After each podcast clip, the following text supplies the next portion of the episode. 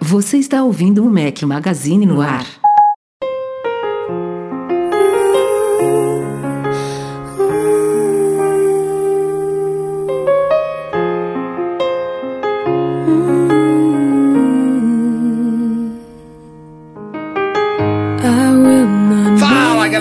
Magazine, bem-vindos de volta quer ao matar, Mac irmão. Magazine. porra. Fala direito.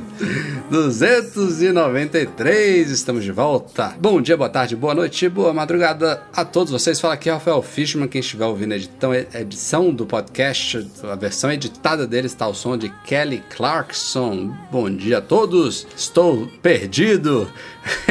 Tem muito tempo que eu não faço isso. Fala Eduardo Marques, beleza? nunca, nunca vi uma introdução tão atabalhoada, rapaz. O que, que é isso? Parece que a gente tá Tô com um ano sem gravar. Porra. Beleza? Mas é, tá- é explicável, né? Últimas semanas aí foram muito corridas, muito trabalho, muitos vídeos, muito conteúdo no site. Então o podcast acabou ficando um pouquinho, um pouquinho para depois, mas estamos de Já volta. já a gente explica isso. Fala Breno Mazzi. Fala galera, tudo bom? Tô eu de volta. Este atraso, 50% dele é meu, tá galera? 50% do Rafa O e outro é 50% 50% meu. é meu. Então, Eduardo Marques está de fora hoje. É. Mas estamos aí de volta, com- cara, com muita pauta, né, Rafa? Hoje Muito, tá bombando, velho. É, não vou dizer que vai, vai ser recorde. O, o podcast passado, né, o 292, que foi pós-evento, foi, eu acho que o segundo mais longo da nossa história, quase duas horas. Acho que a gente não chega a tanto ho- hoje, mas a nossa ideia, óbvio, não era ter pulado uma semana. A gente é, é, teve a ideia de não, não gravar na terça-feira à noite, como a gente costuma gravar na semana passada, porque na quarta a gente estava embarcando os três para os Estados Unidos para a cobertura dos novos iPhones e Apple Watch, que a gente vai falar bastante aqui neste podcast. E aí a gente falou: não, na, na quarta a gente vai estar voando, na quinta a gente grava lá. Mas, pô, quinta foi super corrida, a gente chegou em casa tarde da noite e no dia seguinte a gente ia acordar às 5 e meia da manhã para ir pra fila, então. Não rolou. Desculpem a semana de hiato, mas como sempre a gente faz aqui, quando a gente pula uma semana, a gente não descartou os temas que a gente discu- discutiria na semana passada, então vai ser um podcast é, um pouco mais longo que o normal, com mais assuntos do que o normal, talvez um pouco mais objetivos para a gente não deixar de falar deles.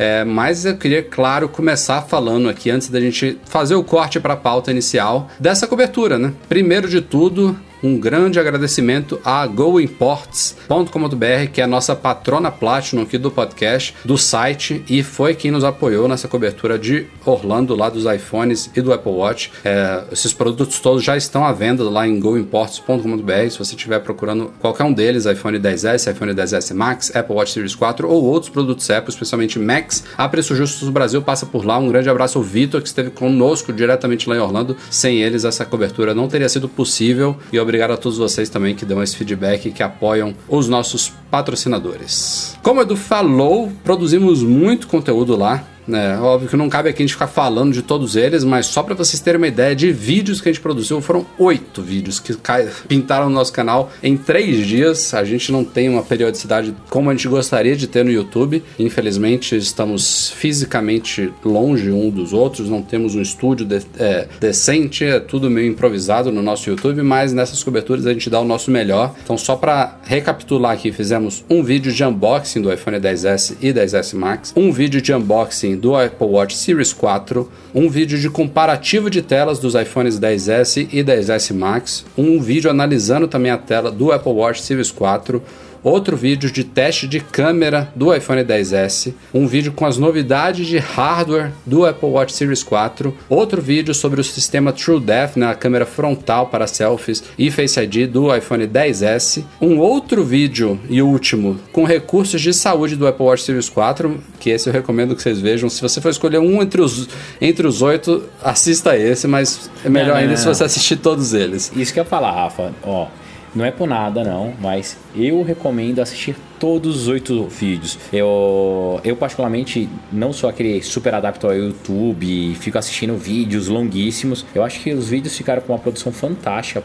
Tem que tirar o chapéu para você e pro Edu. Num time assim perfeito. São aqueles vídeos que não são muito longos e também não são muito curtos, então mega superficiais, sabe? Parabéns. Eu de longe acho que. Tudo bem que ano passado teve a Ramona, que é inesquecível na nossa memória, né? Aquele ícone e tal. Mas também teve o, o vídeo do teste crash lá, do, do testezinho do, do telefone. Mas esse ano eu acho que os vídeos foram os melhores vídeos que o Mac Magazine já produziu. Então, parabéns, vale a pena. Você que está ouvindo, não custa nada. Assista lá os vídeos, não, não deixa de dar o like e compartilhar com o pessoal. É, ajuda a gente, porque vale a galera. pena, cara. Ficou bem, bem bom mesmo. E no final das contas, o Rafa não gosta de pedir, mas eu peço na cara de pau. É, é meio frustrante ter pouco seguidor lá, porque a qualidade tá do caralho. Então, cara, comenta com seus amigos, divulga aí nas redes sociais, segue lá a gente, bota um sininho pra tocar a notificação É lá. tão pouco vídeo que, não tem. vai custar você assinar o canal. Quando aparecer alguma coisa esporádica. Então assine, Exato. assine.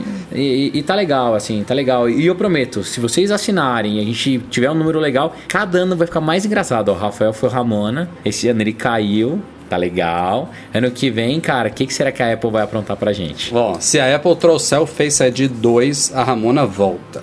Olha! Ele gostou, né, cara? Ele gostou da experiência. Ó, a Ramona volta e a barba do Edu vai embora de novo também. A, ba- ba- Não, a barba é, do Edu, daí, a ó. barba do Edu não sai nunca mais, já era. Sai Não, sim. sai, Tudo pelo sai, trabalho sai das sim. Max. Não, sai, ó, só- sai, sai aqui agora, ó, promessa, pronto. Sai se a gente bater uma marca expressiva aí no YouTube. Se a gente conseguir assinantes. Quantos assinantes? Fala. Ah, você que diz. Manda aí. 100 mil. 100 100 mil, mil até a, 100 mil até a seria próxima lindo, hein? cobertura. 100 Tamo mil até bem- o próximo iPhone, eu tiro a barba. Isso, Porra, ó, então, ó, a partir de Fudeu, hoje. O Eduardo não vai tirar a barba. Ó, olha lá, a partir de hoje, o Rafa, ó, ó, Rafa, você vai ter que cumprir comigo, hein? Ah. O Edu tira a barba e a gente raspa a cabeça. Que? Tá doido? Você tá louco? Por quê? Ué, Face Não. ID, Face ID, Face ID, Face ID. Não. Rafa, Não, você. recorreta, Breno, eu, três. eu já sou a Ramona. Você raspa a cabeça e eu raspa a barba. Pronto, Não, fechou. só. A, Ah, Ramona, você lava o rosto e sai, velho. Vai. é, a, Ramona, a Ramona é o mais vergonhoso, mas é o mais É o rápido mais- de é o mais resolver. Eu easy. fico três meses sem barba. Barba do caralho. Eu fiquei meia hora no, no banho me, ra Meia me hora, ralando pra A tirar minha- aquele A negócio. minha barba demora três meses pra crescer de novo, rapaz. Não, mas- mas agora falando sério, ó. A partir desse podcast, todo podcast a gente vai falar quanto falta pro 100 mil. Só depende de vocês, avisa pros amigos aí, começa a seguir, vale a pena. Nós prometemos que teremos vídeos legais se a gente tiver um número de inscritos interessante. Um, um pra- ano pra conseguir 75 Cara, não é não impossível. é uma missão vai. impossível. Só depende de nós, vai. Conto com a ajuda de cada um e vamos que vamos. É, só pra fechar, também publicamos uma galeria de fotos aí com detalhes e macros do iPhone 10s e do Apple Watch Series 4. Então, pra todo o deleite de vocês, é, dão um, um ar diferente dos produtos do que a gente vê lá no site da Apple. Então, confiram também. Tá tudo lá no site.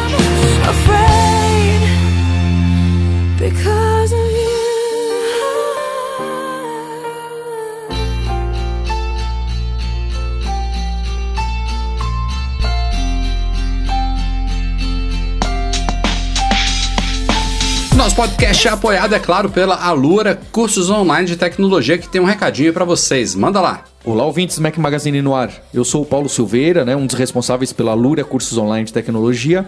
E hoje eu queria falar sobre as nossas formações. A gente agora, lá no sistema da Lura, a gente tem formações que são conjuntos grandes, não só de cursos, mas como de podcasts, de material extra, de posts em blog, para você ficar realmente ali craque em determinado assunto. Então, por exemplo, no concorrente do iPhone e do Android, a gente já tem uma formação completa em que lá no final você pode entregar um projeto, desenvolver um projeto inteiro que vai ser avaliado pelos instrutores e programadores aqui da empresa, onde você vai ter um certificado bem diferenciado. E aí, com, com esse projeto, que é muito legal, mais importante do que certificado, você vai poder mostrar para as empresas: olha aqui o que eu consigo fazer eu mesmo. E esse eu acho que é a melhor maneira de você medir a, a sua capacidade e mostrar esse seu trabalho para as empresas que estão interessadas e que tem muita vaga de emprego nessa área de, de- não só de dispositivos móveis, mas nessa área de programação, de tecnologia e de design. Fica o convite e você tem 10% de desconto acessando alura.com.br barra promoção barra Mac Magazine. Saiu na segunda-feira da semana passada, como prometido pela Apple, as três primeiras atualizações dos sistemas operacionais dela, das novas versões do iOS 12, do WatchOS 5, do tvOS 12. E aproveitando que já estamos gravando o podcast aqui na semana seguinte, na última segunda-feira, agora dia 24 de setembro, também saiu o macOS Mojave 10.14. Além dos sistemas em si, tivemos inúmeras atualizações de aplicativos. O próprio Safari 12, que é uma novidade significativa aí do iOS 12 e do macOS Mojave, o Safari 12 ele também foi disponibilizado para o macOS High Sierra e acho que também para o Sierra, inclusive com uma das grandes novidades dele, que são os ícones lá nas abas, né, os Fav Icons, é, que é muito bom. Então a Apple não levou todas as novidades, mas pelo menos algumas delas para os sistemas antigos também. E é, tivemos iWork também, como sempre, a Apple atualiza Pages, Numbers e Keynote em todas as plataformas, inclusive no iCloud.com, para quem esquece que eles têm web apps. E saiu, é claro, também na App Store, separadamente o aplicativo aplicativo Atalhos, ou Shortcuts em inglês, que vem para substituir o workflow que a Apple tinha adquirido no ano passado. Então, um pacote aí grande de softwares, graças a Deus foi uma, uma leva de lançamentos sem nenhum percalço. É, a gente acompanhou desde as primeiras betas desses sistemas que eles estavam bem razoáveis, betas de qualidade que a gente não via há muitos anos.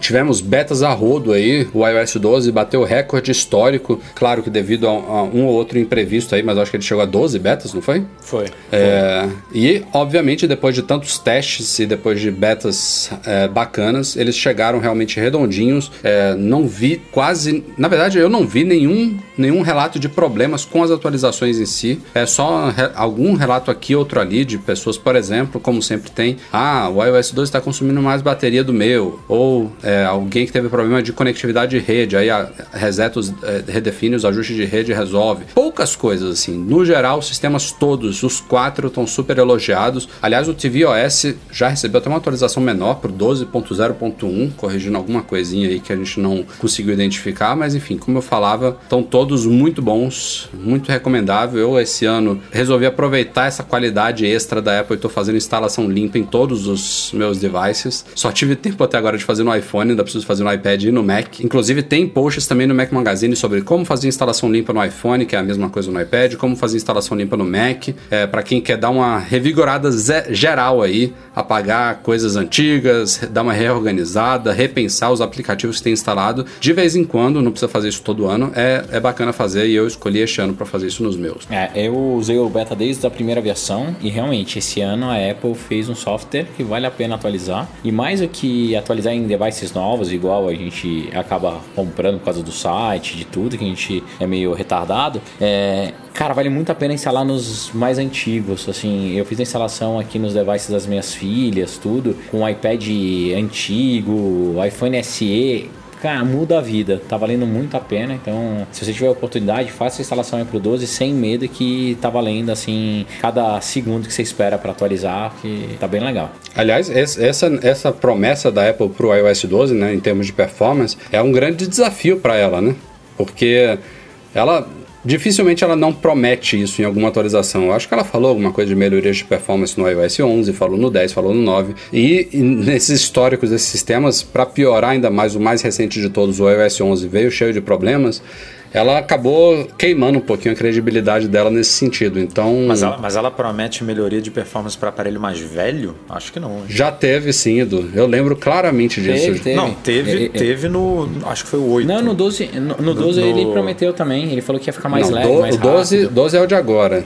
É? Não, teve, teve algum iOS, eu acho que foi o 8, posso estar enganado que foi logo depois da, da grande mudança que foi o 7, né? O 7 foi aquela mudança visual. Pode ter sido o 8. E aí teve algum outro que foi focado em performance, focado em, em, em melhorias como essa, como do iOS 12, assim, sem muitas novidades, sem muitas, é, muitas coisas, muitos recursos novos, mas performance. E aí, mas eu não, eu não lembro disso ser uma coisa muito comum, assim, muito. Não, não. Tipo, todo, todo ano ela fala, ah, não, se você instalar no antigo, vai melhorar um pouco tal. Não, no mínimo ela promete correções de bugs e aprimoramentos gerais. E não é sempre que acontece isso. Aliás, não só o que eu, ia falar, que ela tá num, num, num, dilema agora de prometer algo que as pessoas confiam, né? Tem muita gente aí que tá rodando o iOS 10, o iOS 11 ainda, com medo de atualizar, porque tem certeza absoluta que vai piorar. E este ano, excepcionalmente, para praticamente todo mundo que está atualizando, os comentários são muito positivos. Então, se você está aí nessa resistência, derrube-a e atualize, porque vale a pena. Eu só espero que esse ritmo dessa qualidade se mantenha nos próximos. Não que o iOS, do, o iOS 13 tenha que vir mais rápido para os dispositivos antigos. Eu acho que a Apple fez o trabalho que ela tinha que fazer de otimizar ao máximo o sistema para os dispositivos antigos, até porque o iPhone 5S, por exemplo, eu digo com certeza absoluta que não vai rodar no iOS 13. É, ele teve a vida estendida agora, inclusive. Ele teoricamente teria que ter caído já no 12, a Apple estendeu um pouquinho para resolver os pepinos do iOS 11 nele. Mas mesmo você pensando num 6, num 6S no ano que vem, que já vão ser dispositivos com alguns anos de estrada, eu não espero que o iOS 13 venha para melhorar ainda mais o que já está agora, mas que ela não volte aquele aquele aquele aquele modus operandi de lançar uma cacetada de novos recursos, trazer um sistema beta que parece alfa e que só vai melhorar lá no, pro 13.4, enfim. Rafa, mas eu acho que a Apple meio que aprendeu com isso. Eu assim. espero, eu espero. É, ela, pelo menos a minha visão é que o feedback dos usuários, é, é óbvio que todo mundo adora a novidade, mas a percepção tá tão boa de um software mais redondo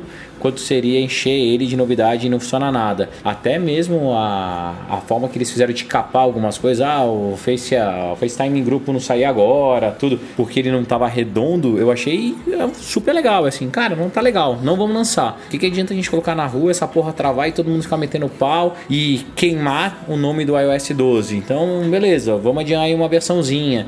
Se eles fizerem isso e daí jogando lenha na fogueira, nem tava na pauta nada, se eu fosse a Apple, já aproveitava que acabou esse, essa obrigação né, de lançar tantas coisas e tentaria fazer launch de, de software sem uma data amarrada, entendeu? É, não, não falaria assim, ah, WWDC a gente vai apresentar o 13 e todas as novidades. Que isso, cara, é, é tipo uma corda para se enforcar, né? Todo ano ser é obrigado a mostrar um monte de coisa nova tal, eu chamaria só de iOS e incrementando versão. E, e, daí mostrava algumas novidades que chegariam em alguns meses, entendeu? Se essa forma de ficar enumerando eles tudo é um, na minha visão um tiro no pé. Isso eu também gostaria que fosse assim, mas não, não vejo acontecendo. Não falamos do tópico anterior, mas tem uma grandiosíssima novidade que veio no iOS 12 também, especialmente grande para brasileiros, que é finalmente o suporte à abertura do CarPlay para aplicativos de navegação curva a curva de, de, GPS, né? Que a Apple, como vocês sabem, ela controla as categorias de apps que podem ser adaptados para o CarPlay, para ser usado na interface de carros. Ela limita isso porque, primeiro, a Apple gosta de ter controle sobre tudo, é, mas principalmente porque não é todo e qualquer app que pode rodar em carros. Exemplo, eu digo com quase toda certeza que a gente nunca vai ver aplicativos de vídeo sendo liberados para o CarPlay, porque é uma certa irresponsabilidade. Por mais que você diga, ah, o motorista não vai ficar assistindo Netflix no, no carro. É para quem está no, no, banco de trás. Mas não é, né? Porque o CarPlay é aquela pra tela. Para Apple tomar um processinho desse aí, Imagina. esquece. É, é, aquela tela, a tela do CarPlay é feita para o motorista, para ele interagir com o carro. Então, desde sempre o sistema e o Android Auto funciona de forma muito parecida também. É feito para auxiliar o motorista sem tirar a atenção dele dele. É óbvio que isso não era o caso de apps de navegação, né? É, ele demorou para chegar por outros motivos, mas a boa notícia aqui para brasileiros é que até hoje o Apple Maps,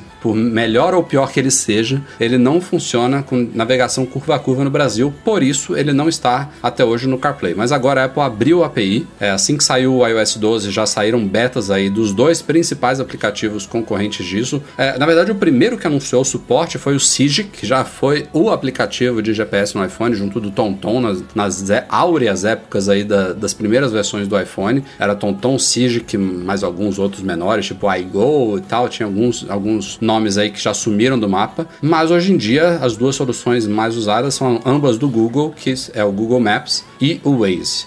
O Google Maps foi o primeiro a ser liberado para o CarPlay. É, a gente viu que tinha beta rodando já, enfim, os caras correram na primeira semana, eles já atualizaram o Google Maps para o CarPlay. O Waze, a gente publicou um artigo bem bacana escrito por um leitor, que o Edu vai. vai... Na verdade, o leitor não, o patrão, foi o Lucas Garibe, não foi? Não só patrão.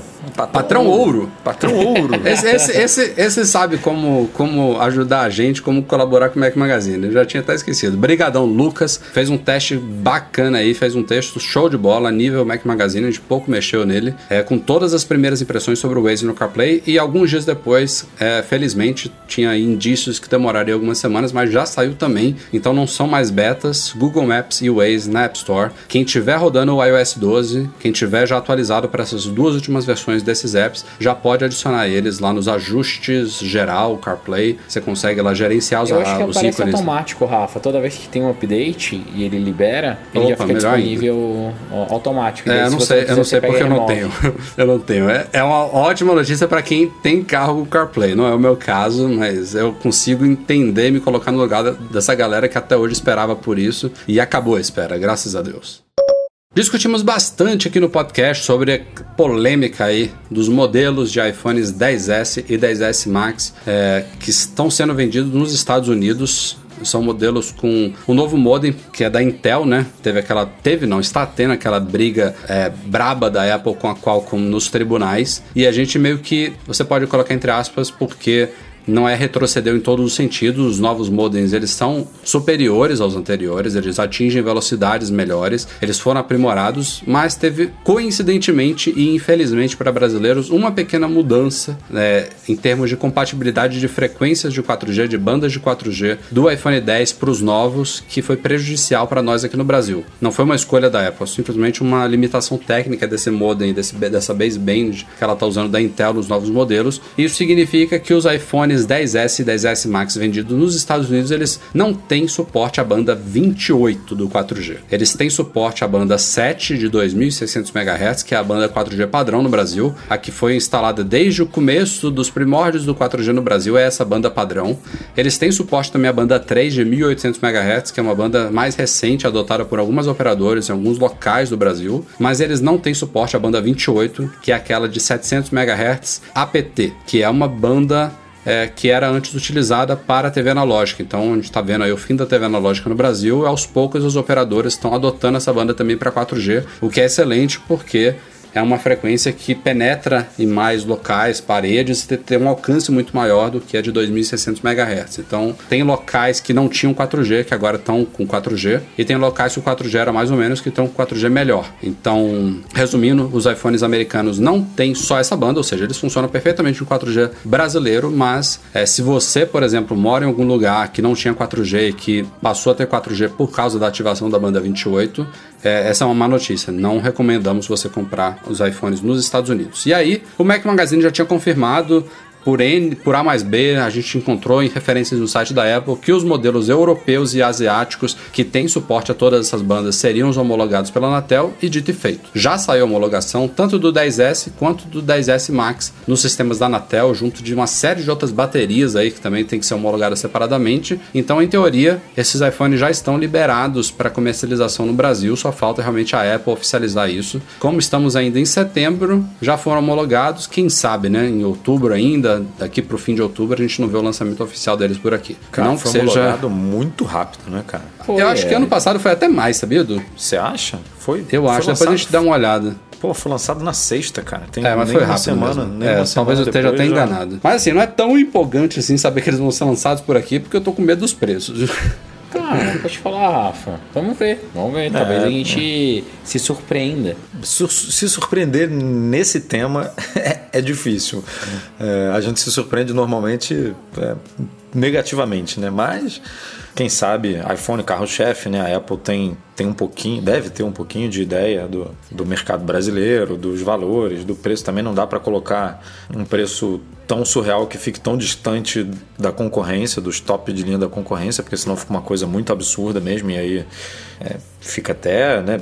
Pega até mal para a empresa nesse sentido, né? Mas É, tem, tem Eu- umas eu- estimativas que sites. é, agora virou, virou tão moda falar disso que os sites não esperam nem. é, muito menos a Apple divulgar, ou no caso do Mac Magazine, a gente tem muitas fontes que colaboram com o nosso trabalho também há muitos anos. A gente já divulgou preços com muita antecipação, que a gente sabia que eram os corretos, né? Vocês acompanham isso há muitos anos com a gente, mas a gente nunca ficou fazendo especulação de preço como estão fazendo agora. E aí tem vários sites que já estão falando, ah, o iPhone 10S Max de 512, né? Que é o iPhone mais caro que a Apple já produziu, nos Estados Unidos ele custa custa 1.449 dólares, Mais tem taxas? estimativas, Não, não, mais não. taxas. A- as, taxas, as taxas em 1449 fazem uma diferença. Fazem, fazem. Passa de 1.500 dólares. É, tem gente já estipu- especulando aí que ele pode chegar a 12 mil reais, por exemplo. Oi! Mas eu, eu assim, não, eu não, como eu falei, a gente não, nunca vai divulgar preços com base em regra de três, em especulação nossa. Mas o meu palpite aqui, já que a gente está num ambiente mais informal aqui de podcast, é que esse modelo top não passa de 10.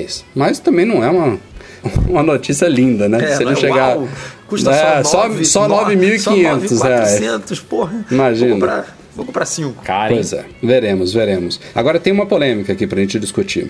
É, pouco tempo, poucos dias depois aí de que do- de- surgiu essas informações sobre a incompatibilidade da banda 28 nos iPhones americanos e tudo mais, o site Tech Tudo, que é da Globo, é, publicou uma, uma matéria um tanto quanto estranha mas, assim, sendo um, um site de referência, a gente não pôde ignorar ela. É, e eles basicamente diziam, e eu imagino que ainda dizem, porque a gente olhou a matéria dias depois, ela continuava inalterada, que a Apple Brasil iria dar suporte para os consumidores que comprassem os iPhones americanos, e inclusive dando indício de que trocaria pelo modelo nacional. A matéria original dizia exatamente isso, né, Edu? Ó, quem comprar nos Estados Unidos e não funcionar o 4G, a gente troca. É, mas esse foi um ponto que você tocou que é importante. Não é assim, eu comprei nos Estados Unidos, eu tô funcionando 4G aqui, eu tô é, numa boa, mas eu tô a fim de trocar só para ver se pega melhor, só para ver se na minha casa o sinal vai melhorar um pouquinho, vai subir de 3 para 4 barras. Não, não é isso. É assim, eu tô, sei lá, eu, eu moro numa cidade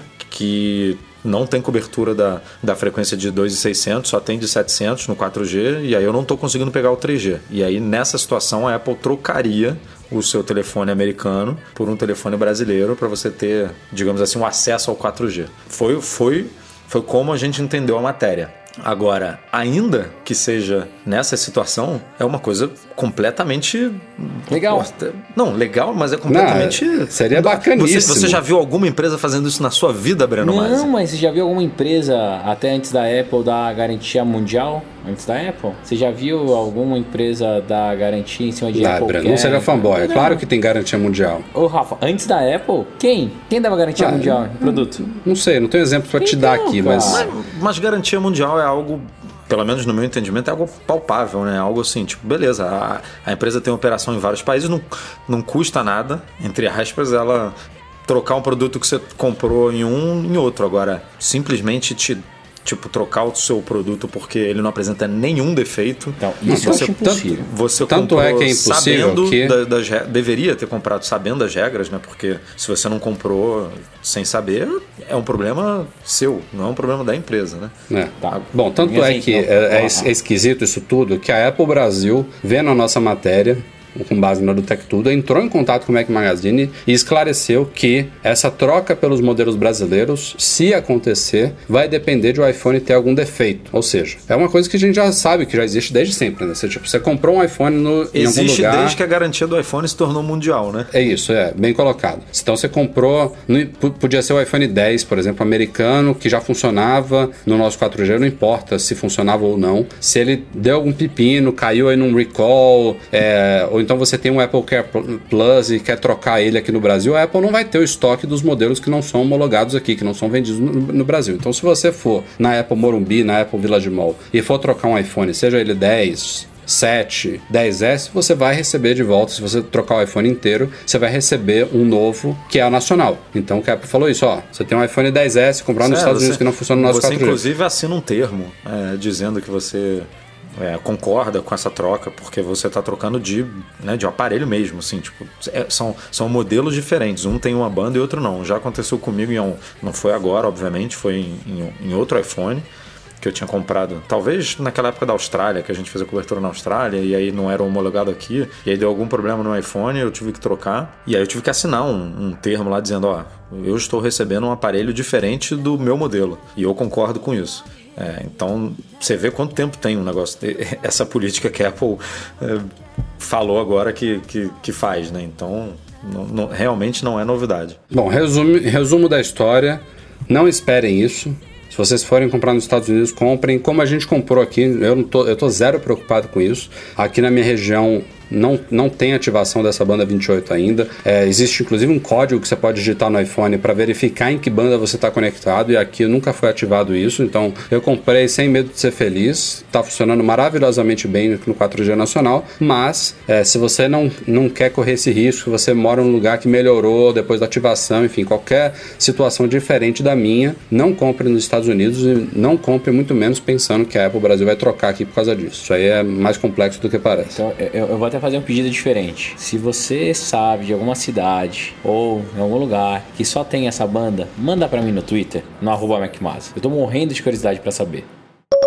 Como sempre, depois dos lançamentos de novos iPhones, surgem aos poucos alguns detalhes extras aqui que a gente vale comentar. E uma coisa que eu não entendo até hoje é por que a Apple fica dificultando a vida dos consumidores e não explicita lá no site dela. Não precisa falar isso na Keynote. Beleza, eu entendo que ela não queira falar na Keynote, queira falar que o iPhone 10S Max dura uma hora e meia mais do que o iPhone 10. Isso aí é perfeito para Keynote, mas na página de specs do iPhone no site dela tem tantas coisas detalhadas que eu não sei por que diabos até hoje ela não especifica a capacidade das baterias em mAh ou até mesmo a quantidade de RAM que esses aparelhos têm, porque são informações que ela esconde por esconder, porque basta os aparelhos chegar no, chegarem ao mercado que você roda um Geekbench, você descobre quanto, quanto de RAM eles têm, é, a iFixit vai abrir, hoje em dia ela tem que mandar informações regulamentares para órgãos chineses, americanos, brasileiros, e isso está especificado também nas documentações. Então acaba que todo mundo acaba descobrindo esses valores, mas a Apple fica se enrolando isso, sei lá para quê. É, posto esse desabafo aqui, agora a gente já sabe, é claro, as, as capacidades das baterias dos iPhones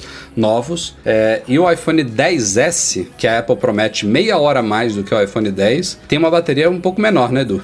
Tem, tem uma bateria de 2658 contra, deixa eu ver aqui, a do, a do 10, a do, miliampere a do 10 é 2716. É uma de 2,2% menor isso, do que a do isso, iPhone eu 10. lembrava disso. Não, enquanto isso, a, do, a bateria do iPhone 10S Max é, é, a maior já colocada em qualquer iPhone, mas assim, também não é uma, uma bateria é, com uma capacidade respeitável assim comparado com Androids no mercado. Tem quanto aí? 3.174. É, não lembrava desse valor. 3.174 mAh num iPhone cheio de tecnologias com uma tela de 6 polegadas e meio, enquanto tem aparelhos aí até menores e mais limitados em termos de processamento e tal, com baterias de 4.000 mAh para cima. Então, tem. vai ser bom, está sendo bom, eu diria já, já estou usando ele há alguns dias aqui, tá muito bacana. É, chegar ao fim do dia com 20, 30% de bateria, tem muito, tinha tempo que eu não, não acontecia isso comigo, mas não é, não é uma referência assim. A Apple continua é, economizando em, em, em, capacidade de bateria, investindo em outras coisas que ocupam espaço lá dentro, porque não tem espaço vazio no iPhone, né? a gente é, mas, vê nos, mas nos foi isso que você falou, cara. A Apple tem um, não vou dizer nem mania, mas ela reduz a bateria do aparelho. Enquanto a, a concorrência aumenta, você vê aí de ano para ano a concorrência aumentando esse miliampere hora, a Apple diminui. É óbvio que com o Max é um tamanho novo e tal, então é, um, é uma, mas se você pegar, como você falou, o 10S é menor que o, que o 10. Aí você pega o, o 8, foi menor do que o 7. Aí você pega o Series 4 é menor do que o Series 3. Então, assim, a Apple reduz a bateria. Mas peraí, você está falando de um jeito como se ela estivesse reduzindo constantemente. A gente publicou um gráfico que mostra que ela está crescendo constantemente. Ela, ela tem esses altos e baixos, mas o gráfico é de crescimento, até porque os aparelhos em si cresceram também. As primeiras baterias do iPhone tinham 1400, 1300 alguma coisa mAh. Então, é lógico, cresceu, que... mas ela, sim, ela não se sim. foca nisso, né? Ela não, não é uma coisa assim, ah, vamos priorizar a bateria em prol de outras coisas aqui. Vamos, por é exemplo, diminuir o Taptic Engine, é, é, oferecer uma experiência lá de tremidinho no iPhone ou no Apple Watch menor para dar mais bateria. Isso ela não faz. É porque esse gráfico, ele, ele, ele realmente ele aumenta, a gente colocou lá no post, mas ele, ele começa em, em 1400. Aí na segunda geração já cai.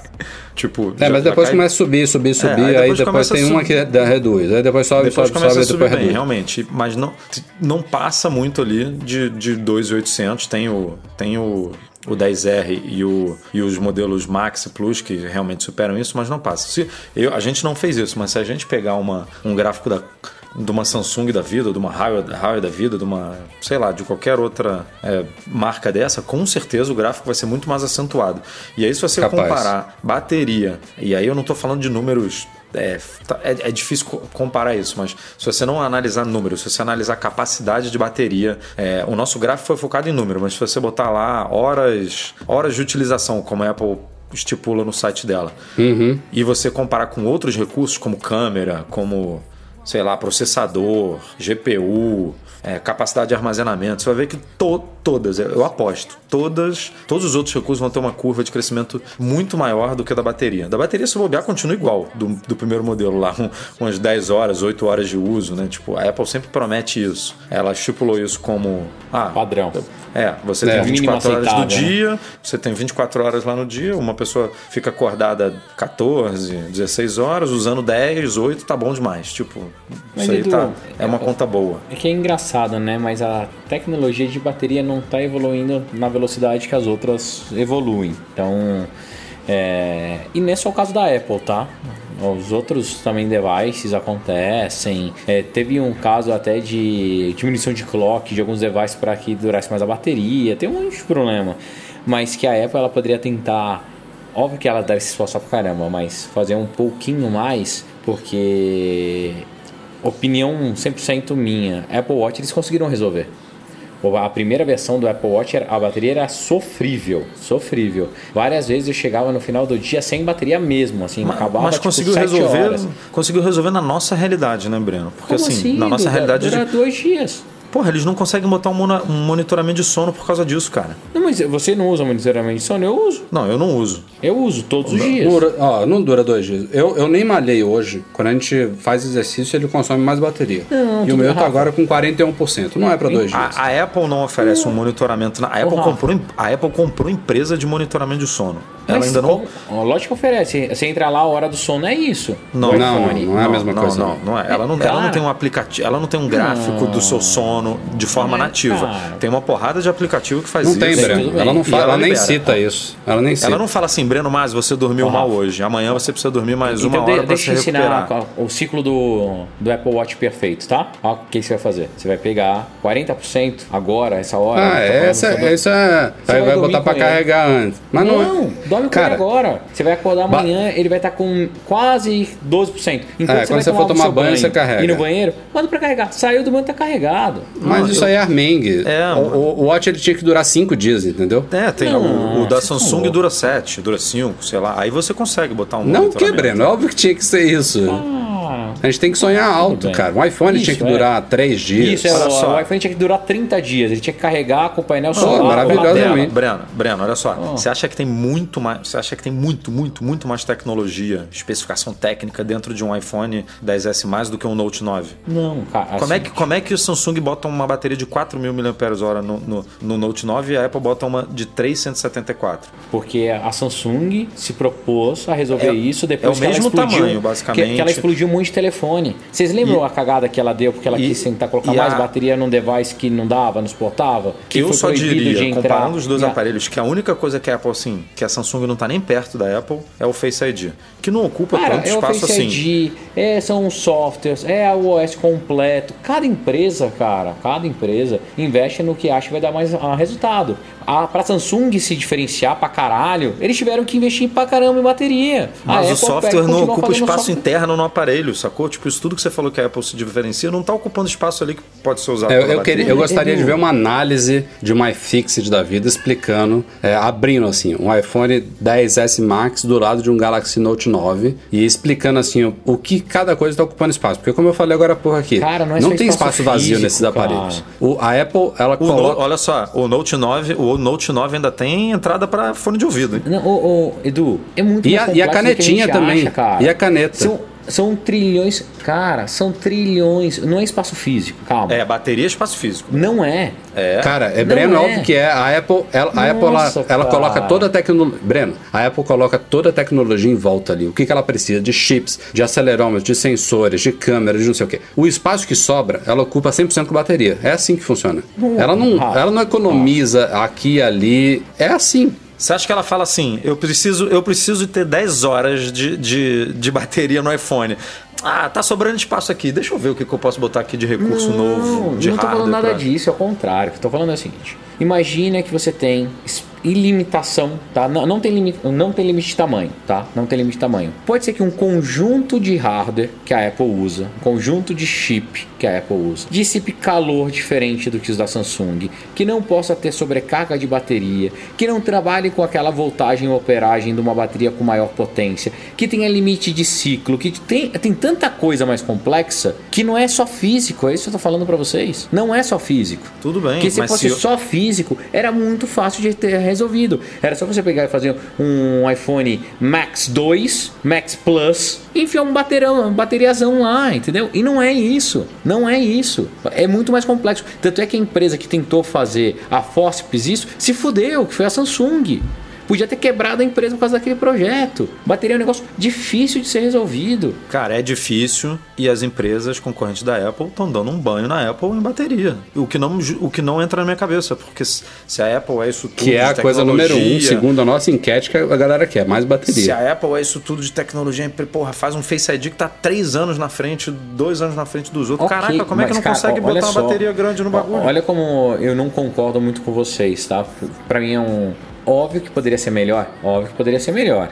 Óbvio que acaba no meio do dia e é super frustrante. Aquele comercial que a Samsung fez, da galera procurando tomada no, no aeroporto, a galera é, saindo com cabo no bolso. Pra mim é perfeito, tá? É assim, acho sim que dá para desenvolver e melhorar a bateria. Só que não precisa ser no nível que vocês estão falando, que, cara, tem que durar 5, 6 dias, porque a gente carrega naturalmente toda noite. Se puder durar um ano, dura. Porra. Tá? Se a, Quanto Apple mais, puder, melhor. se, a Apple puder mudar a tecnologia e fazer aquele contato, é, aquela recarregamento por ar, sem necessidade de cabo ou dongle, já resolve. É, o que eu volto a bater na tecla é, talvez, talvez a Apple esteja investindo tempo, dinheiro, estudo em uma tecnologia que quando ela lançar vai revolucionar de verdade. Porque a bateria do jeito que está hoje sempre vai depender de um cabo e de uma tomada a cada 48 horas, e, no máximo. E sabe o que, e sabe que é o pior? E aí é outro, uma coisa que a gente já falou aqui 15 vezes, já reclamou até mais. A Apple sabe dessa limitação dela, a gente sabe, os-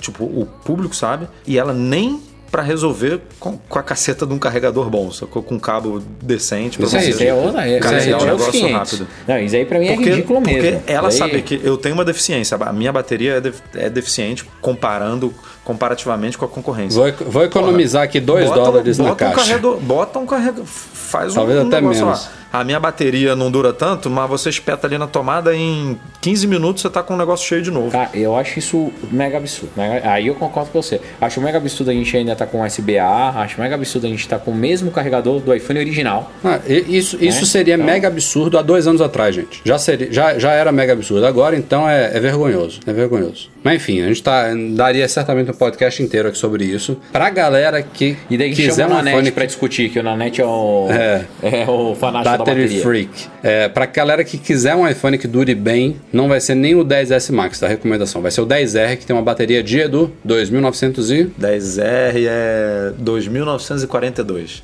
É, observem que 2942 é menos do que a do 10S Max, mas tem alguns poréns aí, né? A tela é um pouquinho menor, a do 10S Max tem 6,5 e a do 10R tem 6,1. Tem uma, tem uma diferença de tecnologia aí que é, poderia dar um ganho pro, pro OLED, né? Aquela questão dos pixels que não ligam e tal, porque o 10S Max tem OLED e o, 10, e o 10R tem LCD, então é, aparentemente o 10S Max ganharia aí, mas a resolução, né? A densidade de pixels do 10R é aquele retina arroba 2x. Então tudo que você vê na tela tem, na verdade, o dobro de pixels em relação ao que você está enxergando. Que é- era o padrão das telas retinas da Apple até, sei lá, iPhone 6, 7, não sei. É, quando começou a mudar isso.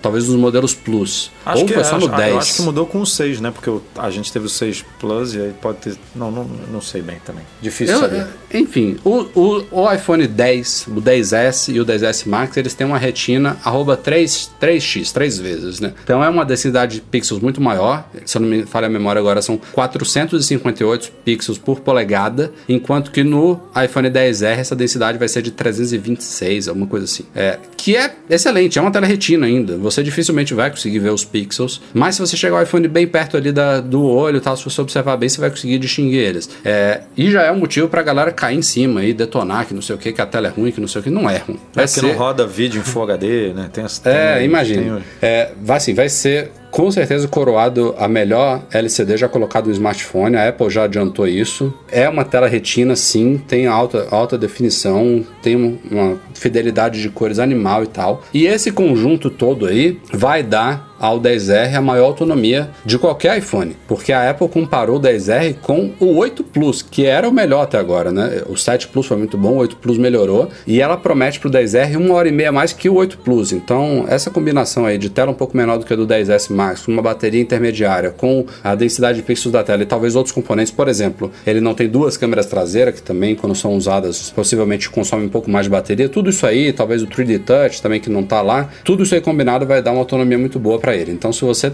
estiver procurando um iPhone dentro dos padrões atuais de horas e talvez no máximo um dia de duração, vá de 10R. Você ainda vai economizar uma graninha, porque ele é um pouquinho mais barato que os outros, que vai ser, vai ser, vai ser bacana. Tô curioso para ver os testes reais aí com relação a isso.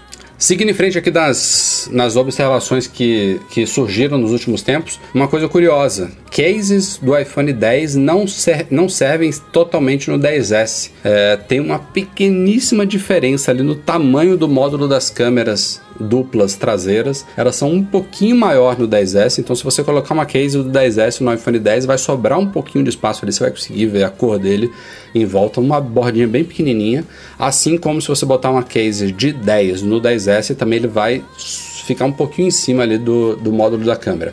Dá para usar perfeitamente, não, não atrapalha a funcionalidade do aparelho, mas não fica aquele alinhamento perfeito. A não ser que você use uma case que não é oficial da Apple, que não tem aquele recortezinho ali é, nos, nos, nos, milímetros, né? Tem, tem cases que tem um recorte um pouco maior, mais folgado, que aí não vai fazer diferença nenhuma. Então, se liguem nisso. E falando de novo, no iPhone 10R, surgiram também informações sobre outras pequenas limitações aí que fazem parte da estratégia da Apple de precificar ele abaixo do 10S e do 10S Max e também tem a ver com a limitação técnica de ter uma lente só traseira. Duas coisas sobre o modo retrato deles. Primeiro, o modo retrato no 10R só vai funcionar com pessoas. No 10S, no 10S Max e no 10 você consegue focar num objeto, sei lá, numa cadeira e desfocar o fundo. No 10R, a Apple, para conseguir fazer o algoritmo do modo retrato funcionar com uma lente só, ela focou em pessoas, que obviamente é, sem dúvida nenhuma, o maior propósito você tirar fotos com modo retrato. Então ele só vai funcionar com pessoas e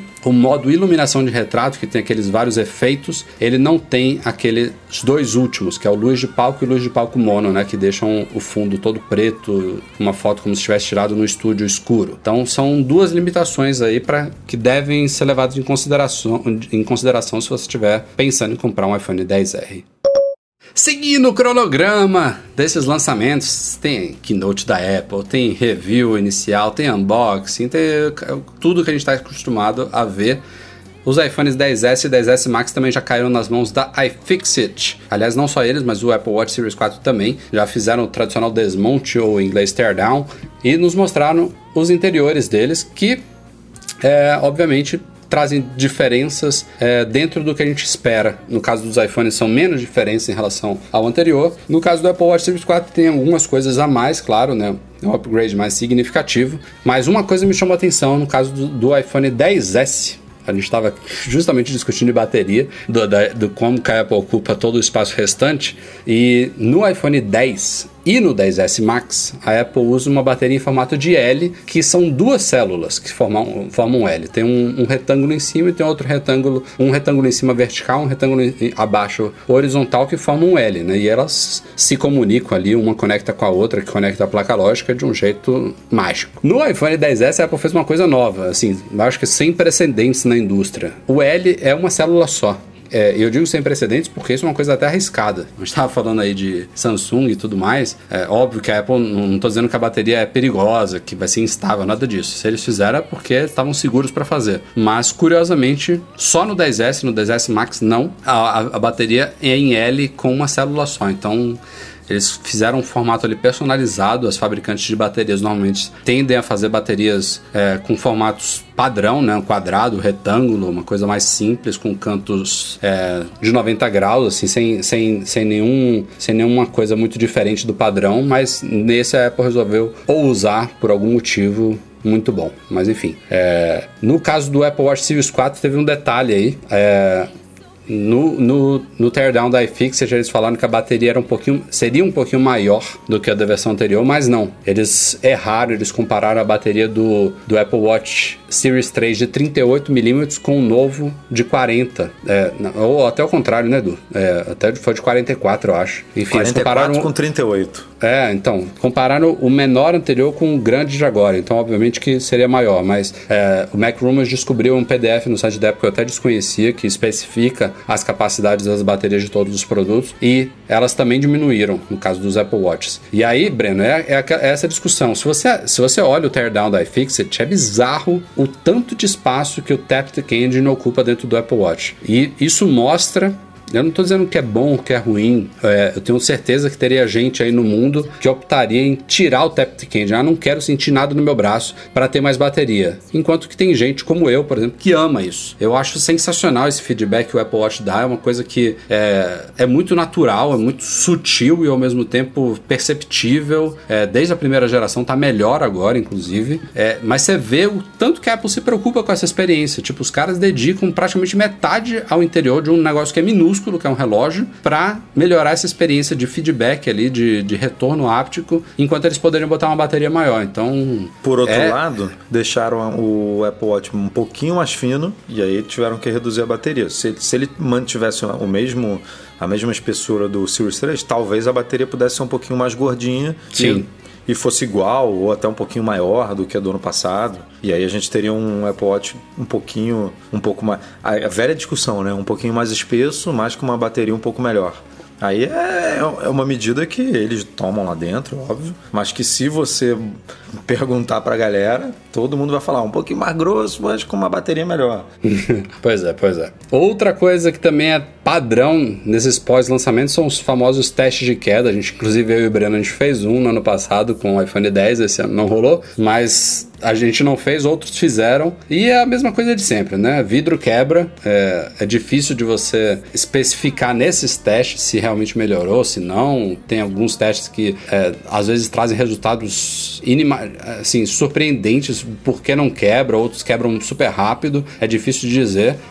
Na minha opinião, tem duas coisas só, pra, só, só com relação à resistência dos iPhones que me incomoda. Um, o iPhone 10, aqui é consenso entre nós três aqui, Breno, Edu e Rafa, é a tela dele arranhava de um jeito absurdamente fácil. Não era arranhado daqueles arranhões que você percebe de longe. São aqueles micro riscos que você vê só com uma luz absurdo. forte em cima, com sol e tal, mas é, é muito, são muito, muitos micro riscos que você vê se você tiver uma luz adequada. Se você estiver usando ele dentro de casa, com a tela ligada, você não vê nada disso. Mas a gente não se recorda de iPhones que arranhavam tão fácil quanto o 10 e eu espero que isso tenha sido resolvido aí no 10S. Isso Mas o tempo tem, vai dizer. Tem a ver com a, com a dureza né, do vidro, porque pelo menos a gente já escreveu alguns artigos no site que fala justamente disso. Quanto mais resistente ele é para queda, é, menos resistente a risco ele fica. É. E, e, então é uma conta, de novo, que nem a bateria das pessoas, é uma conta difícil, né, de você fazer. Tipo, se eu deixar o iPhone muito vulnerável, o vidro muito vulnerável para queda, ele vai riscar menos, mas em compensação, se risca mais, ele ele, ele cai e não quebra. Então é, é difícil fazer essa conta, né? É. A outra coisa que é um pouco vergonhoso, eu diria, é o vidro que protege o sistema duplo de câmeras traseiro, que desde a geração passada a Apple diz que é um vidro diferente do resto do iPhone inteiro. Nas, nesse módulo de câmera dupla, a Apple fala que, ele usa, que ela usa cristal safira, que está no Apple Watch, inclusive. E tem um canal famoso aí de teste chamado Jerry's Rig Everything, que o cara tem ferramentas adequadas para verificar se esses materiais são mesmo resistentes da forma como a Apple e outras fabricantes prometem. É, inclusive, ele já levou, acho que na época do iPhone 10, o iPhone para um para uma avaliação microscópica aí do, do cristal safira da câmera. E ele comprova, tanto de forma prática quanto com essa análise, que esse cristal safira, se é cristal safira, ele não é puro, porque ele risca é, dois níveis abaixo de uma dureza lá de, um, de uma, uma ponta que ele usa para arranhar os aparelhos do que um cristal safira puro arranharia. Então, é, eu não sei por que, que a Apple é, fala tipo, que é o isso. O cristal safira tem que arranhar só com diamante, sei lá, né? Acho que é isso. E, e é. ele arranha com vamos um estilete não não é bem um estilete com, é, mas... com, com, com algo menos menos duro do que diamante, Isso, né? Tipo, exato, com, exato. Com a unha do Breno, pronto. com o meu olhar.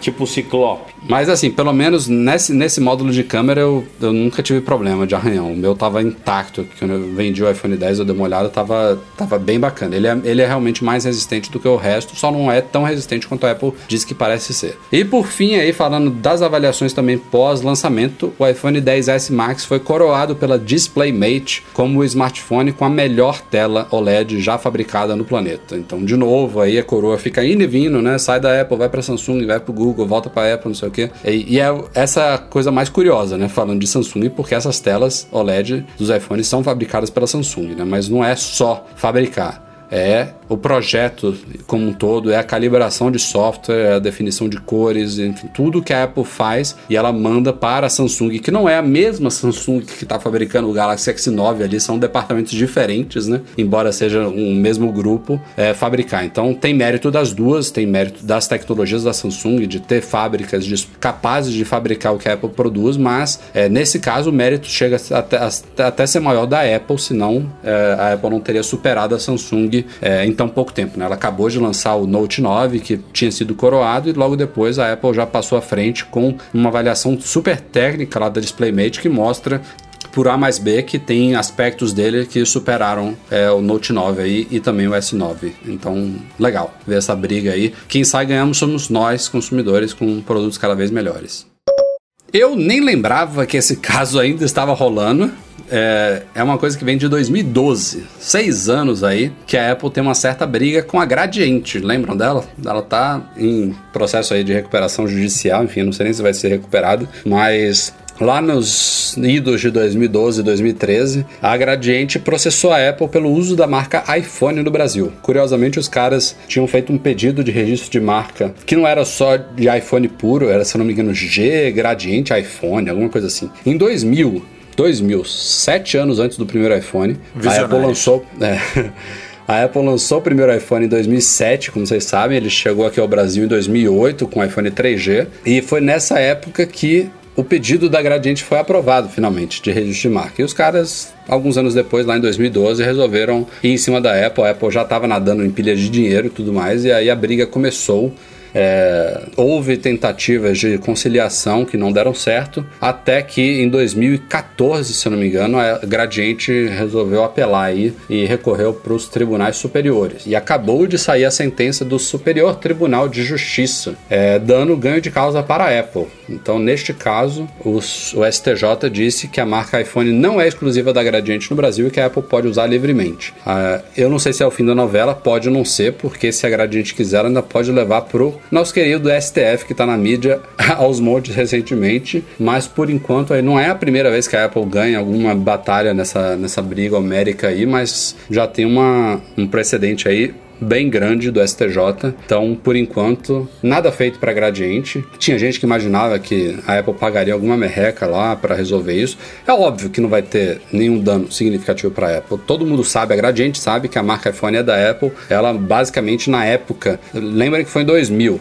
a Apple já tinha lançado o iMac, eu não sei se ela já tinha lançado o iPod, se foi um pouco antes ou um pouco depois, mas enfim, os caras pensaram no i de internet de, de que a Apple já tinha criado naquela época e botaram um fone na frente. Então não foi tão surpreendente assim esse registro de marca. E a Gradiente não tem associação nenhuma com essa marca, né? Ela lançou, chegou a lançar aparelho com esse nome aqui no Brasil, mas peanuts, né? Tipo. Não, e foi, foi o que você falou. Se fosse, se a Gradiente tivesse registrado iPhone somente, aí eu imagino que o pepino seria outro. Mas como é Gradiente, iPhone, G, tipo, é uma, é uma palavra são algumas palavras juntas de iPhone, né? não, é difícil realmente brigar nesse nível, né? E eu não sei se eles vão recorrer, não, porque essas brigas custam uma grana, né, cara? E se a empresa está em recuperação judicial, né, seria um último tiro aí, se endividar mais ainda para tentar algo que tem toda a pinta de que não vai dar em nada, né? Concordo.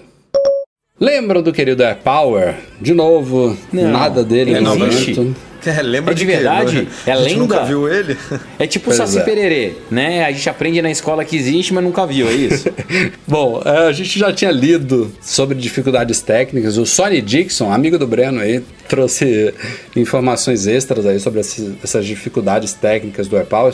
Teve uma coisa que me chamou muita atenção que ele falou lá, que é a quantidade de bobinas para recarga sem fio que a Apple projetou, ou então a, queria colocar no AirPower. Pra vocês terem uma ideia, existem carregadores duplos e triplos no mercado que basicamente tem uma bobina ali do lado da outra e você tem que posicionar os aparelhos um do lado do outro certinho ali, centralizado no espaço dele e eles simplesmente recarregam, né? não tem aquela comunicação entre dispositivos tudo mais. É, qualquer posicionamento errado ali ele já para de carregar, então é fácil existir no mercado o que existe hoje. A proposta do AirPower era bem diferente, era um negócio hiper complexo que você jogaria os negócios ali como você quisesse, não precisava ser iPhone, é, Apple Watch, AirPods, podia ser AirPods, Apple Watch, iPhone, podia ser do jeito que você quisesse. Eles iam se comunicar entre si, né? Então você ia ver na tela do iPhone como estava a recarga do, dos AirPods. Tem, uma, tem um, uma série de frufrus ali no AirPower que inviabilizou o produto até hoje, né? Ele não tá aí por causa disso. Mas a quantidade de bobinas que me impressionou. Tem um projeto lá de patente da Apple que mostra um pouquinho disso. Seriam entre 21 e 24 bobinas lá dentro. Tipo, porra, é um negócio bizarro. Uma em cima da outra, se sobrepondo para que funcione de qualquer jeito. Então, Imagina isso tudo isso aí, mostra. Imagina isso aí dentro do seu carro. Cara, Perto isso é do- maluco mesmo, velho. Perto do teu console aí automotivo. É, o Edu o Edu tá falando isso porque eu, eu- a, gente, a gente postou no Instagram o- uma foto do Airframe Wireless da Canon, né? A Canon é famosa por ter aquele suporte de carro Airframe e eles lançaram recentemente uma versão do Airframe com recarga T, né? Você conecta ele no, no- na tomada do carro e aí você só coloca o iPhone no suporte e ele tá carregando. E chegou pra mim aqui pra eu testar tem alguns dias e uma coisa muito bizarra. Esse, eu sempre coloquei o suporte no, numa saída de vento ali que fica do lado da touchscreen do meu carro. E quando eu tô usando o Airframe Wireless, que o iPhone tá lá dentro, a touchscreen para de funcionar. Caralho. Ela, Tá sério? ela, o campo, o campo de recarga dele influencia alguma coisa ali. É só eu tirar o iPhone ou desconectar a tomada ou até desprender ele ali da saída de vento, afastar ele um pouquinho da touchscreen que ela volta a funcionar. Uma coisa que Nossa. eu nunca tinha visto. É. Caralho, manda pra eu testar aqui no meu. eu tive que eu tive que inverter o lado. Agora eu tô colocando o airframe no- na saída de Ah, do vento lado do outro lado do volante. É, do lado Putz, esquerdo. Meio mas é ruim esquisito, mas é meio ruim. Eu tenho que me É que, é, acostumar. que, é que não é natural, não é um olho natural. Que não, você acaba olhando ali pra onde tem a, a barra, corta Isso. o campo de visão, né? Cuidado, Isso, hein? é, é. Mas enfim, voltando aqui, era um projeto hiper complexo. Claramente a Apple deu um salto, um, um passo maior do que poderia aí. Mas parece que o AirPower não morreu de vez ainda, viu? Aconteceram duas coisas recentemente. Primeiro, teve alguma referência a ele encontrada na beta do iOS 12.1. Alguma coisa lá que a Apple tá mexendo em código que dá a entender que os trabalhos e testes com o AirPower continuam. E a outra coisa eu acho que foi uma cagada dela. A gente nem comentou no unboxing do- dos iPhones 10S e 10S Max, mas a gente comentou lá no site que naquele manualzinho simples que vem, naquele guia rápido que vem ali naquele envelope do- dos iPhones, o AirPower é citado. Tem um, um momento lá que ele fala, ah, coloque para carregar no AirPower ou outro dispositivo compatível. Então, tipo, isso me mostra que eu acho que a intenção era ele ser lançado junto dos novos iPhones. E a Apple, se- é muito bizarro, imaginar que ela esqueceu Não, tudo mas ali. ela, ela pode ter sido cagada geral, que nem você falou, ou ela pode saber, ah, a gente vai conseguir lançar no fim do ano e, porra, bota no manual, porque o cara que comprar, não, não vamos mudar o manual no meio do ciclo lá do produto por causa disso. Tipo, Você acha mesmo que tem deixa possibilidade de isso aí. tiver Power em 2018, Edu? Cara, eu não duvido de nada. Eu- Não eu acho que ele ainda não, não vem, Acho impossível, não- não, acho impossível eu não ele acho começar a ser ano. vendido antes do Natal. Tipo, não acho. O que não faz sentido nenhum é ele ser lançado nesse evento que deve acontecer em outubro, né? Porque vai ser de iPads e Macs, ou seja, o AirPower não é usado por nenhum dos dois. Não faz sentido ele estar nesse evento. Então, se É, for lançado, vai tipo aparecer no site da Apple e ponto. Não sei não, cara. Pode ser um One More Thing, sei lá, eles É, explicando lá acho que alguma coisa. fazer é exatamente isso. Eles apresentam, apresentam lá é, o iPad, é, daí no final, ó, e só pra vocês acharem você que... pode botar o seu iPad aqui que, Não, cair. né, eu acho que daí eles apresentam os novos AirPods e, e o AirPower, entendeu? Daí Eles ainda vão na- dar uma brincadinha, poderia até dar uma brincadinha, tipo, ah, vocês acharam que a gente esqueceu, mas não, finalmente, tal, tal, puta desafio técnico, daí aparece aquele vídeo lindo. Eu tô com saudade do Johnny Ive, cara, falando, sabe, aquela narração, tal. Não, ele falou Daí- nos iPhones e no Apple Watch. Não, mas eu tô falando, lembra aquele A Caixa Branca? Lembra? que Quando era aquele filme Sim, todo, sim, depoimento. Eu tô com saudade daquilo. É, ele não apareceu, ele só narrou nos iPhones. É, Apple entendeu? Faz tempo que a gente não vê aquela caixa branca, assim, tudo branquinho. Isso seria legal, pronto. Vamos torcer, porque é um produto realmente que promete. Falei aí de referências ao AirPower no código do iOS 12.1 beta, mas também tem referências a novos iPads Pro. Não que a gente precise de mais referências, né? Mas continuam surgindo. E minha dúvida, na verdade, não é se vai ter iPad Pro novo, se eles vão vir com tela de ponta a ponta, se eles vão vir com Face ID. Tudo isso aí já está praticamente certo para outubro. Minha dúvida é se vai ter evento para isso. E eu acho que é, uma, é, um, é um salto significativo para o iPad que mereça evento, né? O resto, eu não sei se valeria. Mas ne, nesse caso de iPad, pensando numa geração tão nova assim, seria esquisito só press release, né? É, eu acho. Não, Bem, iPad pouco com Face. ID, iPad com Face ID é, é evento. Os caras É. fizeram evento para um iPadzinho educacional lá, o, um iPad simples, né, com suporte à, à Apple Pencil. É, mereceu um evento? Imagina. Ainda mais com o Face ID evento. funcionando na, na horizontal, É, né? Eu Então- acho que vai ter evento, sim. Acho que vai ter evento, reforça. Cara, daí é, é aquele tom, né? Olha, as vendas são um sucesso, xalala, xalala, xalala, reforça, reforça, reforça e lança mais produto. É, Não, e, e você vai juntando as coisas, né, Breno? Tipo, um iPad desse, um, um MacBook com Touch ID, que estão dizendo que vai sair também. Aí já sozinho não vale nada, mas junto disso já Junto faz um, isso. já Pô. faz um peso. Aí um One More Thing lá com um AirPower, com pô, já é mais alguma AirPods coisa. 2. E a única coisa que a gente fica triste com tudo isso é o, dólar batendo 4,40 no cartão de crédito, né? Pô, espero que seja depois das eleições, se tudo der certo, o dólar caia um pouco, porque tá difícil. Falando em rumores, já tem imagem divulgada aí de como poderão ser os iPhones de 2019. Ah, você tá de sacanagem, sério? É. Aparentemente, já tem, já tem. Foi da semana passada. É, Na, Aparentemente. na semana que o Breno fingiu que tava trabalhando. Ah, toma no banho, e não tava lendo, não Nossa, tava lendo cara, o Mac tô, Magazine. eu tô tão fudido, vocês não têm noção. cara. Tô brincando, Bom, tô brincando. As informações, por enquanto, são assim: é, é render, é, é muito longe. Quando a gente está tão distante assim, essas coisas tendem a ser ainda duvidosas. É diferente de rumor vazando uma, caralho. duas semanas antes. Então, é isso. São duas diferenças significativas. Primeiro, a- as telas devem ficar igual, isso aí é esperado. né? Então, a gente vai ter sucessor do iPhone 10S. é, com tela de 5,8 polegadas, sucessor do 10S Max com tela de 6,5. Mas é, o desenho mostra o notch um pouco menor, ainda significativo, não é tão pequeno, por exemplo, quando, quanto era o do Essential Phone, quanto tá, acho que tá vindo da Oppo aí também similar, que é uma gotinha só para câmera ali, então é um notch ainda respeitável, mas bem menor do que o atual, e o alto-falante dele, que é uma das coisas que mais ocupa espaço ali no notch atual, ele subiria ali para moldurinho do iPhone, que também é uma coisa que a gente já viu em outros aparelhos, então isso aí seria uma, uma- um primeiro passo, talvez, que a Apple daria, se isso for verdade, para a remoção completa do Note, que é certamente o objetivo dela, né? Ela só não fez ainda porque não dá para esconder essa tecnologia atrás da tela, porque daqui a 2, 3, 5 anos a ideia é a gente ter um iPhone com tela, simplesmente, na frente. Nossa, grande lançamento da Apple, removeu o Note. É, e os Peda pedaço de vidro, né? Tudo que o Johnny Ive quer, um- uma folha de vidro. E os Ned piram. Cara, eu acho que esse telefone, só pra ser perfeito, eu falando asneira, tá? Se ele fosse um pouquinho mais fino, cara, assim, pouquinha coisa, puta, ia ser tão legal. Ah, Assim, não fino Não de. fala isso, ela vai cortar mais Porra, bateria, Breno, pelo amor de Deus, Breno. Não. Para, calma, Breno. Calma, A, calma. ga- calma, a deixa eu falar. torcida do Flamengo inteira pedindo um milímetro a mais de bateria, você querendo que ela afine o negócio. Não, calma aí. Estreito. Falei fino, mas é estreito. Ah, bom. Ah, Entendeu? beleza. Straight. Agora, agora você, você se corrigiu desculpa. de uma forma. Estreito. Um pouco Justa. mais wide.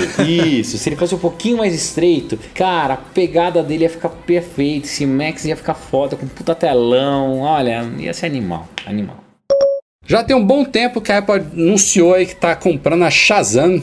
Muitos de vocês já devem ter usado esse aplicativo para identificação de música. Se ela está numa festa, abre o aplicativo, ele identifica o que está tocando, é muito legal. Ele já era integrado, já é na verdade integrado a Siri muito antes da Apple comprar ele. E depois que ela anunciou como uma aquisição significativa aí, nem tanto em termos de valores. A Apple não divulgou, mas tem fontes do TechCrunch que apontam algo na faixa de 400 milhões de dólares. Não que seja pouco, mas não é, por exemplo, o que foi uma Beats, né, de 3 Isso aí é bilhões. Uma, uma bala juquinha pra Apple. É, pra Apple é, pra, pra Apple é uma coisinha pequena mesmo.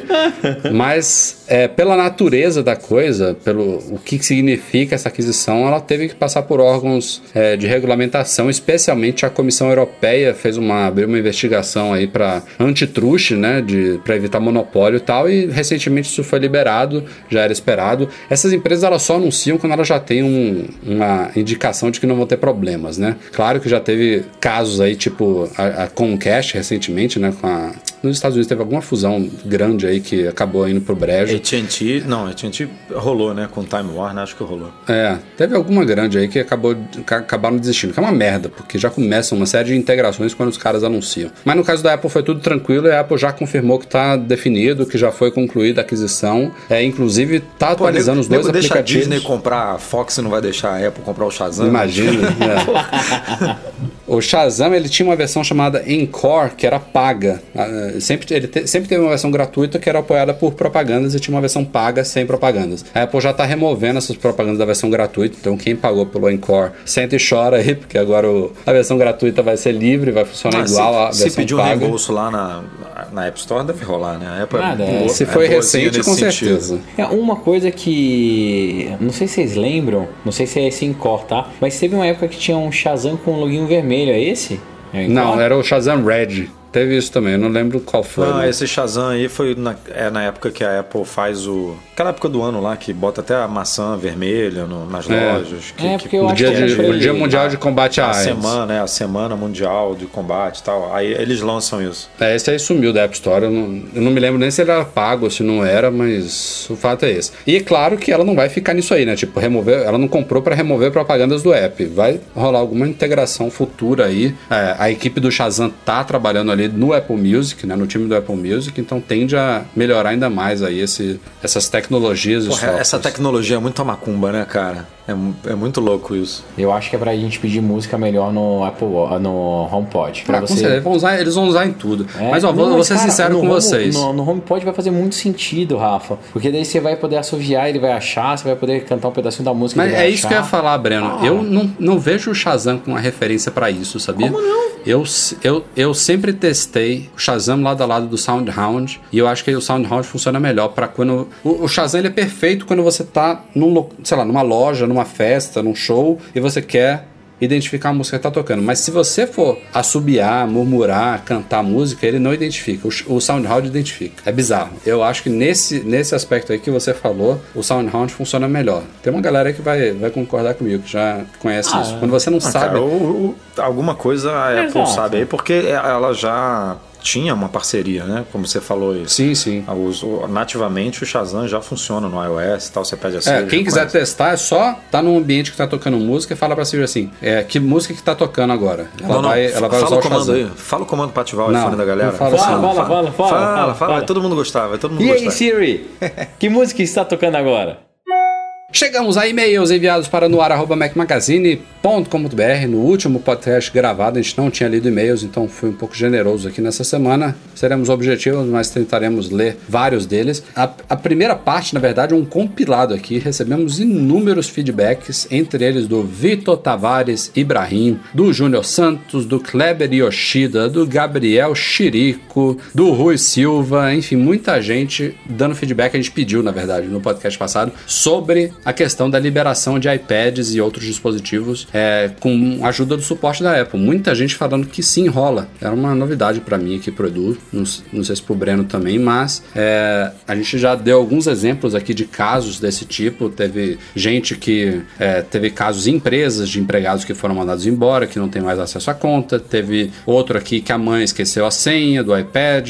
Teve outro aqui que é, teve, perdeu, sei lá, o filho bloqueou. Enfim, tem vários casos aí. Mas a- a- o resumo da ópera é: se você tiver com o iPad bloqueado, não sei se isso aplica iPhone também. Por acaso, os exemplos aqui, praticamente todos são de iPad. Se tiver um iPad bloqueado, se você tiver a nota fiscal dele, tiver como comprovar que é seu, recibo, caralho é 4 a Apple pode ajudar. Não é uma coisa instantânea, ligou, falou, ah, desbloqueia ele, desbloqueia. Não, era, não é bem assim, você vai ter que comprovar, você vai ter que esperar, vai, e-mail, volta alguns dias. Mas ela consegue liberar, sim, ela consegue tirar o, o tal do Activation Lock, né, o bloqueio de ativação do iPad e liberar para o uso. Achei isso legal no aspecto do. Falta de da gente pensando no, segurança. é, você, você pensando no, no bem, né?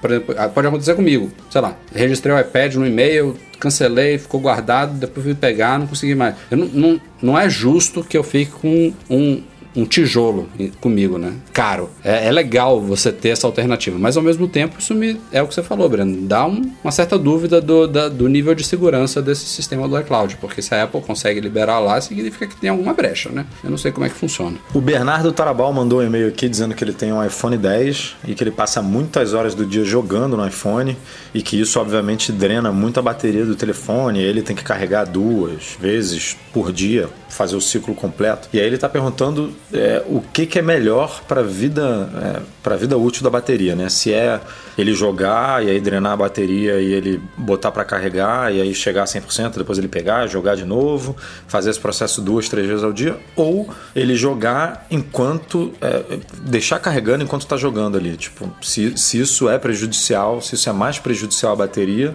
ou se é a mesma coisa. Eu acho que jogar com ele conectado na bateria pode ser ruim porque ele vai esquentar muito. Ele já esquenta, né? Com você jogando. O processador trabalhando ali, o GPU trabalhando. Você carregar ao mesmo tempo deve deixar ele bem quentinho ali pra segurar na mão. E quentinha hoje. Mas, cara, tirando o fato de ficar quente, você carregar e usar o aparelho. tem problema, Não, não tem não problema. É, não é problema nenhum. Eu, por exemplo, deixo meu aparelho recarregando 6, 7 horas por dia, porque ele- eu tô dormindo e ele tá carregando. Sim. Então não, não é um.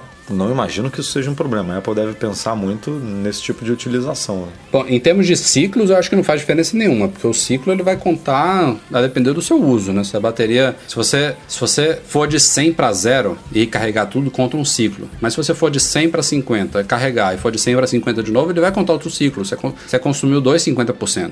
não precisa ir até zero. Mas conta menos ciclo se ele jogar carregando, né? Porque imagina só, se ele joga muito carrega duas vezes, mas se toda vez que ele estiver jogando ele espetar, vai gastar menos bateria, né? Se ele, por exemplo, ele acordou, tirou o, tele- o telefone da tomada e aí começa a jogar, aí rapidamente vai para 50%. Aí Minha, minha ele- única dúvida do, em relação a isso é porque eu já ouvi falar que quando você recarrega o iPhone, ele funciona de uma forma diferente de quando o Mac está conectado à energia. O, o iPhone ele não é alimentado pela energia, a energia continua alimentando a bateria, só que ela não cai tão rápido, entendeu? Então talvez faça uma diferença, mas não tão grande. Eu lembro dessa explicação quando a Apple tinha aquela battery case dela, que por sinal sumiu, né? Ela não faz mais nem pro menor nem pro maior. Não sei porquê, não deve ter feito muito sucesso. Mas era assim, a, a, a case porque ela ela alimentava. bateria agora é show de bola. É, só se for mesmo. É, porra, ela só fazia pro, pro de 4,7 polegadas. O, o É. 10 tem 5,8, tem bateria melhor, não precisa. Seguindo em frente aqui, o Eduardo Bar, Bachur, não sei se é assim que fala, ele tá indo pra Dubai em janeiro e ele sabe que não vale a pena comprar iPhone e iPad por lá porque o FaceTime é bloqueado por hardware. Mas ele ficou um pouco confuso com esse monte de bandas LTE e ele quer saber se a gente, se comprar um Apple Watch Series 4 LTE lá em Dubai, o 4G vai funcionar aqui no Brasil. Até onde eu sei, sim. Eu acho que lá nos Emirados Árabes É, as bandas vai, são vai as ter mesmas. 4G, mas não vai ter FaceTime. Mas é Apple Watch. Não, Apple Watch só. Ah, O Apple Watch, pode sim. comprar. É, eu acho que ele tá de boa comprar Apple Watch lá. Mas essa coisa do FaceTime também tava, tava rolando alguma coisa, né? De, de liberar, não sei se em Dubai, mas em Liberou em algum- alguns lugares, É, né? em Não alguns se em países estava liberando. Ele- eu, eu, eu acho que Dubai não fazia parte, porque, eu- se eu não me engano, foi até eu que escrevi esse post, mas já tem um pouquinho de tempo aí, então os, os países e as cidades e tal não estão claros na minha mente, mas eu acho que Dubai não fazia parte. Mas pode ser que, que as coisas evoluam, né? Vamos ver. O Paulo Silva mandou um e-mail aqui dizendo que ele fez uma. Eu eu vou até reproduzir esse começo aqui. Pessoal do Mac Magazine, pelo amor de Deus! Fiz uma instalação limpa, conforme a gente ensinou lá no site, a gente fez posts ensinando a fazer instalação limpa tanto do iOS 12 quanto do macOS Mojave. E ele disse que as fotos do iPhone dele que estavam no rolo da câmera não voltaram. E aí ele tá perguntando o que, que ele faz. Ele disse que fez o backup, mas que não queria restaurar para não perder a instalação limpa, que ele gostou muito. Que o iPhone deve ter ficado mais rápido, aquilo tudo que a gente já sabe. Mas ele obviamente quer as fotos dele. Então ele tá perguntando assim, e o que que dá para fazer, como recuperar essas fotos. É, eu imagino que as fotos não voltaram porque ele não, não usava a fototeca do iCloud, né? Que é uma coisa necessária nesse caso. Quase Você- primordial. Porque se, se ele falou aqui as fotos do meu do rolo de. Quando você tem a fototeca do iCloud, você tem todas as fotos no rolo de câmera, né? É, As ele- fotos ficam todas ali. tudo. Toda a sua biblioteca fica ali. Então, se ele tá falando, sei lá, de meia dúzia ou de 10, de 15 fotos que estavam ali e sumiram, é porque ele realmente não tinha a opção ativada, né? É. E aí, Paulo, não tem muito o que fazer. Eu, É sentar e no chorar. seu caso, não, não é. sen- Ele, ele disse que tem o backup, então o que eu faria Compra, é Tem, óbvio não, que pega um iPhone velho, cara, aí de alguém, pede pra um amigo. Aí, se bem que não vai estar com o sistema novo. É, pode não, ser. eu, eu tenho, ele vai ter que fa- fazer um trabalho um pouco grande, que é restaurar de novo, puxar o backup, ver se tem um plano do iCloud assinado, que não, 5 GB não dá pra nada, ativa a fototeca, espera subir tudo pra nuvem, certifica lá que tá na nuvem, você vai no iCloud.com no computador, vê se as fotos estão todas lá e aí pronto, refaz de novo a instalação limpa, que aí vai dar certo, infelizmente. Mas se tiver um iPhone aí na gaveta, restaura nele e manda essas É, fotos aí por, por algum outro serviço. Sobe ela pra algum Google Drive, Dropbox da vida e, e aí se livra. Sem dúvida. Não, não precisa perder a instalação limpa. Fechando aqui os e-mails da semana com José Oniran. É a primeira vez que ele está escrevendo pra gente e ele quer, uma- ele quer esclarecer uma dúvida sobre o processo de substituição de bateria dos iPhones. Ele está querendo, obviamente, aproveitar o preço promocional do serviço até o fim de 2018 e ele quer saber se a gente já fez e se é um serviço que é feito na hora ou que teria que deixar o celular lá para alguns dias. E, é- e ele também ele disse que mora em Brasília. Como é que ele pode é, solicitar essa troca? Isso Você pode ser feito numa assistência técnica autorizada. Não sei dizer, tá? Assim, acho que a assistência técnica autorizada pode, em Brasília eu não sei como funciona, tá? É, quem usou esse serviço foi meu irmão. Cara, a Apple, a gente foi na shopping em Morumbi, tinha um horário agendado pra manhã, eles pedem 3 horas, quando não tá muito cheio. E funcionou, assim. Só não lembro quanto que ele pagou, se foi 149, alguma coisa assim. Mas funcionou direitinho. Em 129, eu acho. É, preço. 120, né? Não, não lembro. É, em teoria, se o Brasil tivesse bem abastecido de lojas e de staff nas lojas, isso seria um processo para uma horinha, uma hora e meia no máximo. Eu já, já troquei uma fora do Brasil que foi exatamente isso. Talvez acho que foi até. Eles prometeram em uma hora, uma hora e meia ficou pronto até antes. Porque é, é, é relativamente simples. Só que aqui no Brasil, como essas lojas estão sempre abarrotadas aí de clientes, já, é- já é quase impossível agendar um horário. Que dirá você, no dia a dia ali, você conseguir uma coisa tão rápida quanto essa. Mas não é definitivamente algo que você fique dias sem o aparelho. Não é, é uma coisa que é feito no mesmo dia mesmo.